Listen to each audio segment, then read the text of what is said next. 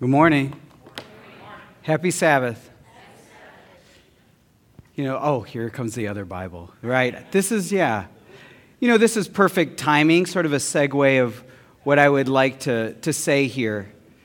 You guys honored us with our birthday wishes, which happens every year, and we're just getting older, and they're going to be less exciting to celebrate as we get older.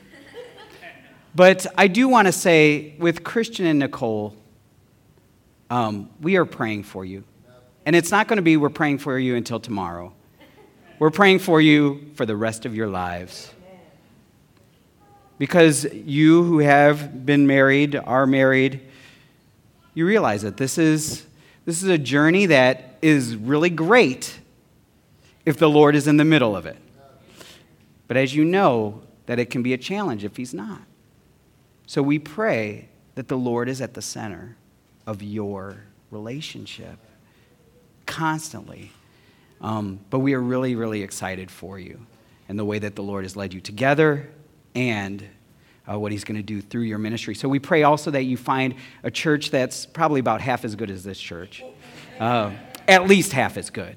Uh, but we pray that, that your ministry just begins from now on together. Sing with me. Oh, come, let us adore him. Oh, come, let us adore him. Oh, come, let us adore him, cries the Lord. Father, blessed is your name. Great is your faithfulness. Honor be to you.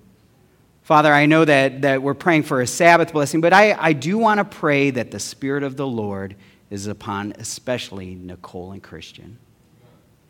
Anoint them, empower them for ministry, and may people see what it means to be truly in relationship with Jesus Christ through their relationship, through all of the marriage relationships in here, and through our working with each other.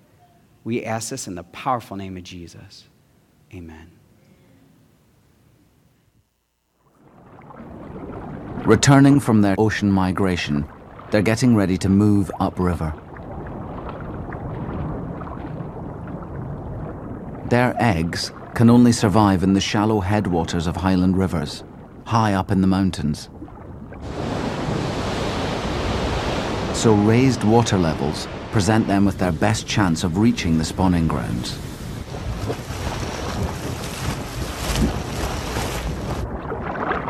They must time it right if their offspring are to survive and make their own journey out to sea.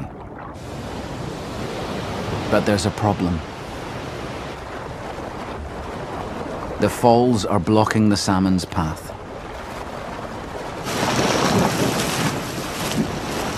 There's only one way to get around them, and that is to go over them.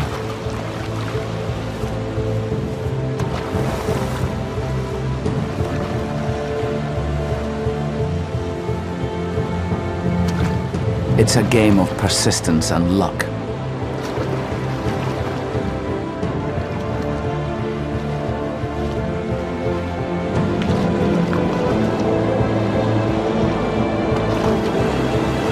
Launching themselves above the sill requires formidable acceleration.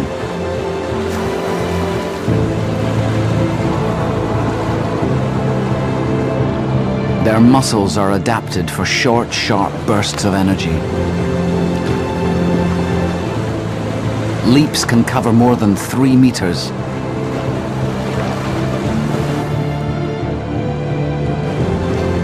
And although they fail time after time, their desire to push on is so strong they never give up.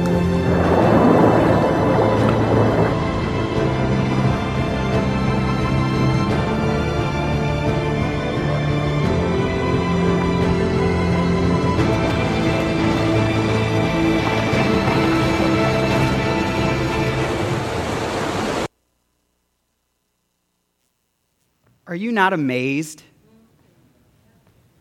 Isn't that crazy? I mean, we see, you've known, if, you, if you're of a certain age, you've known that salmon swim upstream. But I would love to see any of you try to swim up the Niagara Falls.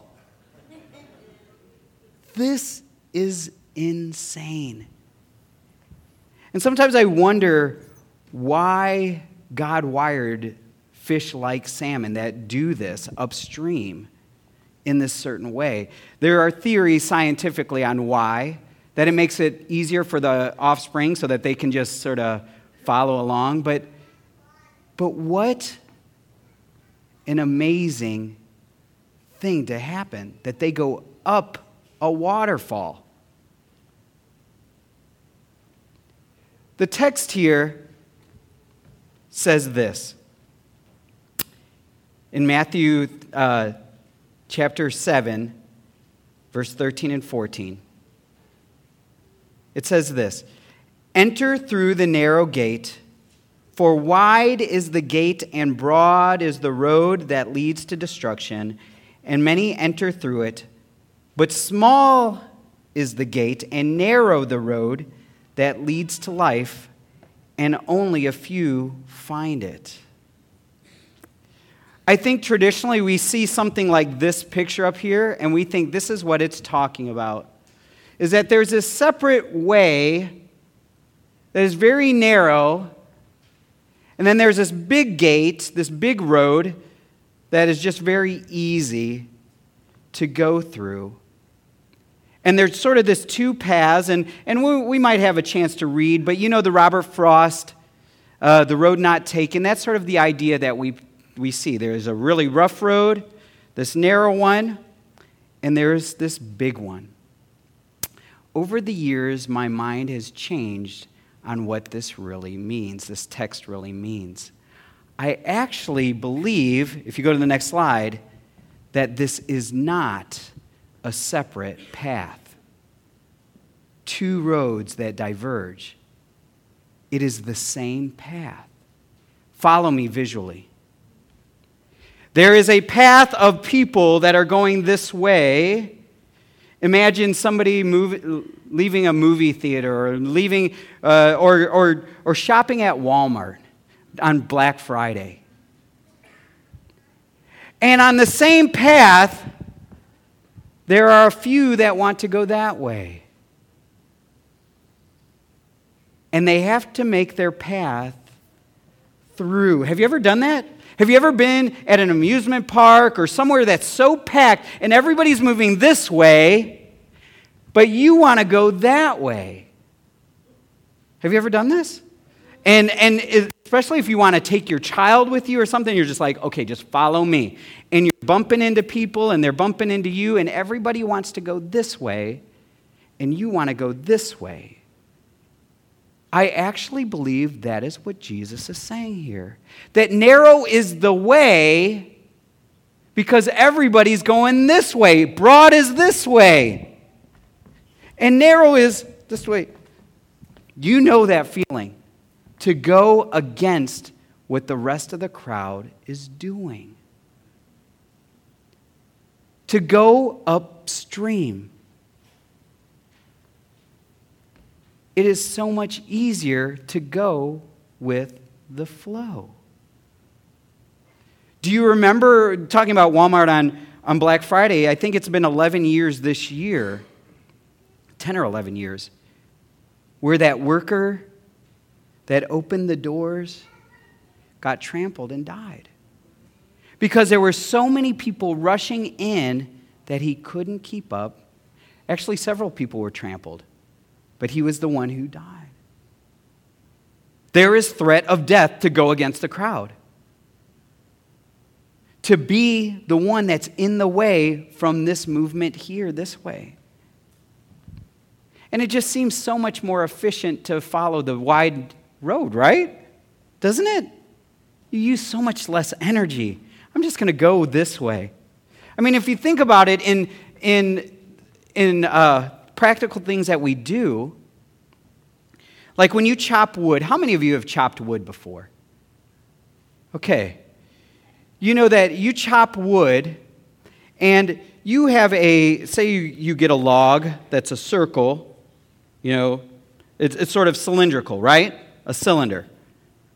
Now, when, if I want to chop it into firewood, do I turn it on its side so that the circle is this way? Why don't I do that? Because I go against the grain. And things are a lot harder against the grain. So I turn it this way and I split it this way. And it's much, much easier. Do you know the same way with meat? That there are grains in meat, and people can either cut with the grain or against the grain of the, of the uh, muscle. But with meat, you find out that, even though I'm a vegetarian, uh, but you find out with meat that it's a lot tenderer and better if you go against the grain it's better off to go against the grain. It's a lot tougher because then you got to, whoever's eating it has to fight that grain. But then there, you know, if you go against it, it's, you sort of make the grains really tiny. You know, this story, you know, the, the, the Walmart story reminds me of do you remember the story of Elijah where, uh, where they're, they're in famine and he says, By this time tomorrow, I will guarantee you that you will have food that's going to be super cheap. And one of the king's uh, officers says, Even if God opened the skies of heaven, it wouldn't be so. And because of that, Elisha says, Because you made that statement, you're not going to see it. And what ended up happening is because the people went and they, you know, were so hungry for food, they trampled this guy and he died. He wouldn't go with the people. Going against the grain is not easy. Going the narrow path, if they are on the same path, and going the opposite direction is way harder than, oh, I'm going to just take this narrower path here and then there's this wider path here. No, no, no. The narrow path is through in the opposite direction. Does that make sense? To me, that makes way more sense than, well, there's these two paths. Let's read on. In Matthew uh, 7 15 through 19, it says this Watch out for false prophets. They come to you in sheep's clothing but inwardly they are ferocious wolves. But by their fruit you will recognize them. Do people pick grapes from thorn bushes or figs from thistles? You know that we use this expression. We have wolves clothed in, in sheep's clothing, right? It is. It comes from here. We even have uh, fairy tales that have sort of come from this. Uh, who, uh, uh Red Riding Hood Remember, she went to go see Grandma? And Grandma, man, you got some large teeth. Sort of furry, large nose and mouth. He says, It's better to smell you with or see you with or whatever. He was hiding in Grandma's clothes. Wolves and clo- sheep's clothing, to me, are people that will say or do whatever they can to get what they want. It's never it's never for your good. It's for their good. Traditionally, back in the 70s and 80s, it was the used car salesman. What does it take to get you into this car? Oh, growing up, and what I dread is when my daughter's ready to date. Because boys will be boys, and sometimes they will say whatever they can to get what they want. Oh, I love you. Oh, of course I want to marry you. I can't see my life without you. Hmm. Politicians This is why people are, are struggling with politicians. Actually, this is why I believe people, and I am not making a political statement, please. This is why people were behind Donald Trump and Bernie Sanders. because they were saying stuff that was different than the political climate. We are not going to just go the wide road. I'm not saying that they are going the narrow road, but that's what they claimed. We are going to go against the system. Maybe these false prophets that will say whatever they can to manipulate us is media. I don't like using terms like fake news, but I will tell you this we're ignorant if we don't believe that the media manipulates society. I want to read a quote from David Rockefeller. I didn't put it up there. If you guys know, if you've ever heard of the Rockefeller family, uh, if you haven't, look into them because they were probably one of the most influential, powerful families in American history for generations. David Rockefeller, who is, was a very powerful man in the Chase Bank industry, in 1991 says this We are grateful to the Washington Post, the New York Times, Time Magazine, and other great publications whose directors have attended our meetings and respected their promises of discretion for almost 40 years. It would have been impossible for us to develop our plan for the world if we had been subjected to the lights of publicity during those years. But the world is now more sophisticated and prepared to march toward a world government. The supranational sovereignty of an intellectual, intellectual elite and world bankers is surely preferable to the national auto determination practice in the past centuries. I don't know if you caught that. He said, We want to thank these huge media industries for keeping their mouths quiet while we did our own agenda. Because if you guys would have put light on it, we couldn't have accomplished it. There are false prophets out there, and they're changing our society. Let's continue.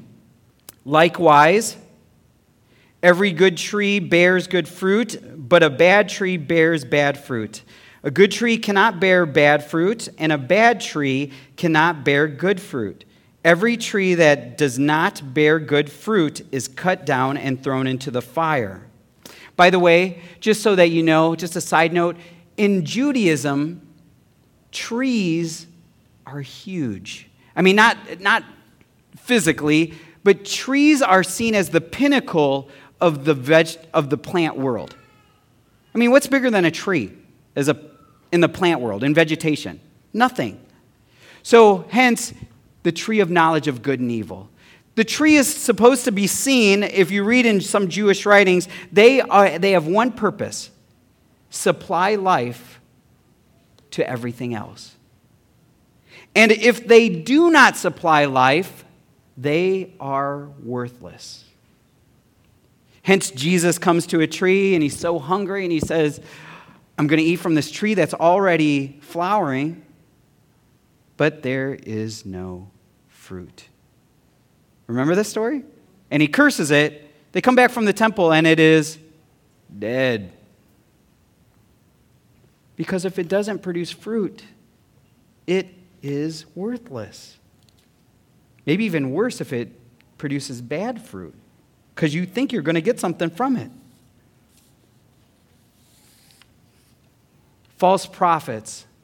To me, and if you are watching your notes, this is an allusion to Elijah.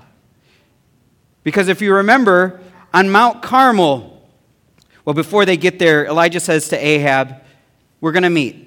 We're finally going to put an end to this drought. We're finally going to put an end to the spiritual drought. Bring all your prophets of Baal, and we're just going to see who's the real God. This is the epitome of false prophethood. It's something in religiosity that looks similar, but is very different. And God could have wiped out all those pro- false prophets before, right? But instead, He lets them play for a day. So from the morning sacrifice all the way till noon, they're playing. And if you know what the, even the text says, what did they, they cut themselves? They danced around. And about noontime, Elijah says, you know, maybe he's tired, he's sleeping, you know, maybe your God's. And if you read the original language, he says, maybe your God is at the toilet. And it's not number one. He says, maybe your God is relieving himself. Just wait for him. You got to scream a little bit louder. Knock on that door. Hey, come on, Baal. It's time to go. We're trying to reveal your glory. You can make it rain. And he waits till the evening sacrifice and he says this small prayer God, you're the God. Just reveal yourself. And you know the story. The fire consumes, it, it actually says it ate and licked up the water that was around it. It's something, it, the false prophets will look similar, but if you let it play out, their fruits will be quite a bit different. And I believe that's my personal opinion on why that whole day played out that way. Is all of Israel had to see what the false prophets were about. A lot of words, but not the power of God to transform. This is actually what Satan does. You know, Satan said, I'm for you. Isn't that what he's, he's claiming? I'm for you. You want real freedom, right? I mean, it, we believe that that's sort of his play in heaven. That was his play. Hey, guys, why do we have to keep this law? Is God restricting us? And then with Eve, did God really say you couldn't eat from here? Why would God, why would God create something? And he, God is all good and love, and then he creates something to restrict you from it? That doesn't seem like a real good God to me. And he seems like he's, he's in your corner, right? I'm in your corner. I'm just trying to make it so that you understand, like, more. But the fruits are different. And that's why, as specifically as Seventh day Adventist Christians, why we've, we believe in this great controversy theme, why it must play out. That we will truly understand the difference between what Satan is pushing and what God is pushing. Who really loves us more? See, the evidence is the fruit. The fruit is the evidence. It's not what somebody says, it is what they do that is the evidence. But the challenge with that is that that takes time you have to spend time and you have to be able to see the fruits because everybody's claiming something. My car is better than your car. My house is better than you. You know, buy over here. You want this. No, no, no. It takes time. Fruit takes time. And in the society that we live in, we don't want to waste time. But if it's bad fruit, that's false provision, false security. We need to take that time. So he continues and he says this in verse 21 Not everyone who says to me, Lord, Lord, will enter the kingdom of heaven, but only the one who does the will of my Father who is in heaven. Many will say to me on that day, Lord, Lord, did we not prophesy in your name, and didn't we drive out demons, and didn't we perform many miracles? Then I will tell them plainly, I never knew you. Away from me, you evildoers. This part actually scares me a little bit. Because what he says there is not everybody that claims to be a believer is trustable. Because remember, what was the context? Remember, you have to follow the context. The context was false prophets say this, or they're like they're wolves in sheep's clothing. They have bad fruit. And not everybody who says, Lord, Lord, will be in the kingdom. Actually, they might even perform miracles and cast out demons, but they're still not trustable. Just because they do big things doesn't mean that they're from the Lord. Hence, fruit is not in the miracles. Actually, do you remember the continuation of the Elijah story? Elijah, he, he, he calls down fire. Eventually, he prays and it rains. And Jezebel says, Because you killed my prophets, I'm going to kill you by tomorrow. He runs away he runs away. He just called down fire from heaven and he runs away from a woman. That's how scary women can be. Even the fire from heaven. No. He runs away. And remember, God sort of redoes everything that happens at Mount Sinai before. There's an earthquake, there's fire, there's wind, everything mighty but God's not in the midst of it. What is He in the midst of? A still small voice. Actually, in the Hebrew, it can be translated in the silence. God is actually there more when it's silent. Just like the foot, what is it called? Footprints? The poem, remember? Here we were walking together. God, why is there only one set of footprints here at my toughest times? Do you remember? It says, because that's when I carried you. God is in the silence, God is in the everyday. I know we love when people get up here and they, they have powerful testimonies. I was a drug addict. I was an alcoholic. I was you know, dying with this, and we think, wow, what a powerful testimony how the Lord has led you. But maybe more powerful is the testimony that said, I never left. And you have always walked with me, even though it's not this glamorous, I never left. Because the Spirit was walking with me all the time. Actually, that's sort of my beef with, uh, somewhat with like week of prayers in summer camps. I had a, I worked at summer camp at Camp Kulaqua in Florida for one summer, and there was one coworker. We were the same age, and he said to me, "Do you know why I'm back here at camp?" He said, "I'm back here because I get a spiritual experience at camp." He said, throughout the year, it's horrible. I, I'm addicted to drugs and all this kind of stuff. But I have such a spiritual experience, and I stopped doing drugs for the summer. yeah, nice.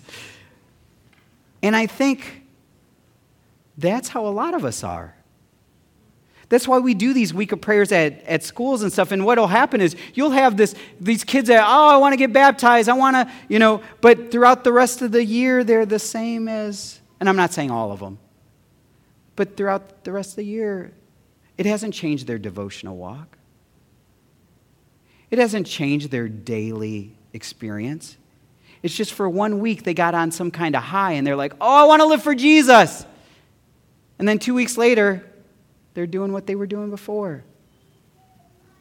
What he's saying there is if you want to claim Lord, Lord, it is every day, Lord, Lord.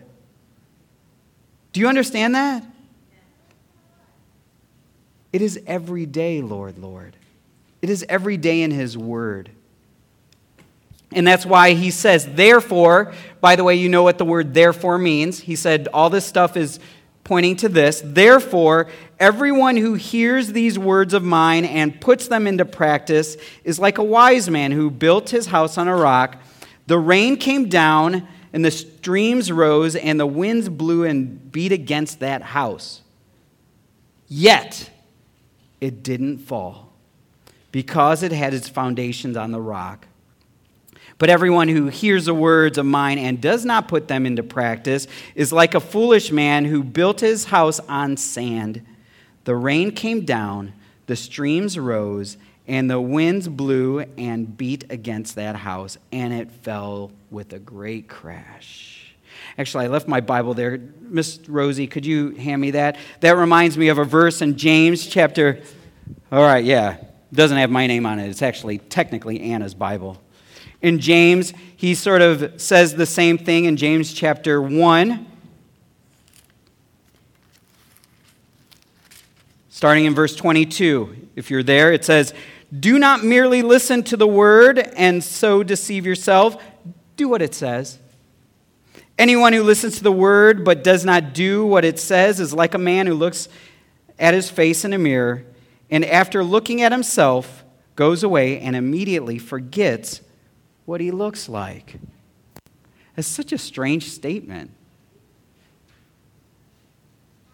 But if you got muck all over your face and you look and don't act, then the only logical thing is, well, I'm just ignoring it. So I don't care. I don't care if I have spinach in my teeth. You're, you're going to have to get used to it.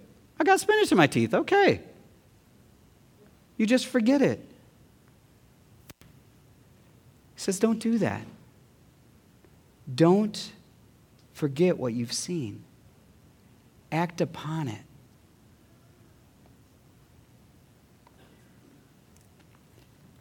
if you look at what the text says, if you go back where it says, therefore, everyone who hears the word, remember, use the word er, therefore.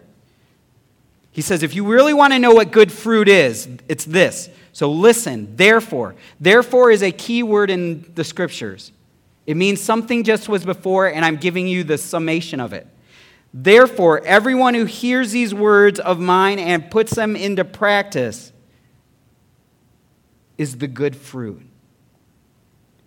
So, if you want to know what good fruit is, and remember the context, this is the end of the Sermon on the Mount. The context of the Sermon on the Mount is one word, which is happy. Happiness. He says this if you want to be happy, it's doing what Jesus says. Because if you just hear it, if you are not transformed when you come here, and you hear it, and maybe you had some spiritual high, by somebody who said something up front or some song that ministered to your heart, but you actually do not act upon it and change the community around you, starting at your home to your neighborhood, then you are like somebody who looks at the mirror and forgets their own face. But remember, to do this is actually to go against the grain. Now, here's the cool thing about going against the grain. If you have ever done this and gone against the crowd, gone the narrow way against the crowd, you know you got to psych yourself up for this. It's split second when you're walking, but you don't walk regular when you walk. If you're just walking, well, you know, you like my walk. But, but it's not the same. When you are going against, it takes more strength, it takes more resolve, and you know I have to really just get through this. And I do wonder if the Lord is saying here, it is impossible for you to do this. It is impossible because it just takes too much strength. But that's where I come in. This is going to be difficult. Every voice out there is going to be saying, You're going the wrong way. You are going the wrong way. You are believing the wrong things. Marriage is this. Morality is this. You are going the wrong way. And the only one that will carry you through is Jesus Christ. So if we are not connected with Him on a daily walk, we will lose strength. But the great thing is is if we make it with him the rewards are way better and we are happier and since I quoted this poem, I would like to end with the poem from Robert Frost. And it says this it's called The Road Not Taken. Two roads diverged in a yellow wood, and sorry I could not travel both. And be one traveler long I stood, and I looked down as far as I could to where it bent in the undergrowth then took the other as just as fair, and having perhaps the better claim because it was grassy and wanted wear. Though as for the passing there, that the passing there had warned them really about the same, and both that morning equally lay in leaves no step had trodden black. Oh, I kept the first for another day Yet knowing how way, how way leads on to way, I doubted if I should ever come back.